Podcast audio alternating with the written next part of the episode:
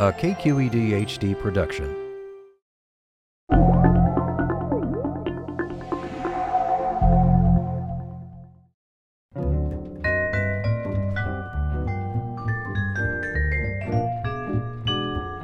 I'm Shawn Lani. I'm from the Exploratorium, the curator of Outdoor Works, and we're here at the Outdoor Exploratorium at Fort Mason, a collection of exhibits we've been working on for a couple years. And I wanted to show you an experiment we set up on the speed of sound here. So what we have at the far distance, at 700 feet at the end of the piers, is a light and a bell. And at this end of the piers, we have a button.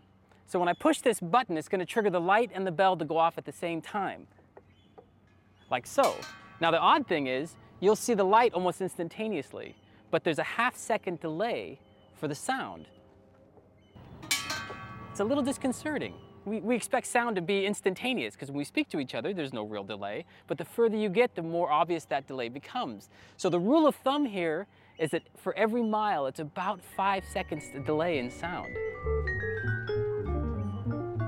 And so what we've done is we've taken this experiment and we, and we broadened it in scope. We put a phone on the Golden Gate Bridge, and we put it directly underneath the big, beautiful foghorn they have, and it, it's on auto answer. So when I call that phone, it's going to pick up. You are calling the Golden Gate Bridge's South Tower. On a foggy day, listen for foghorn sounds. And if it's foggy, you'll hear the foghorn. And sure enough, if it goes off, you'll hear a blat out of your phone. And depending on where you are, there's a long delay. Here, it's nine seconds because we're about two miles away. It's a little over nine seconds. And so there's this delay, and then, and then you hear this, this beautiful diffused sound.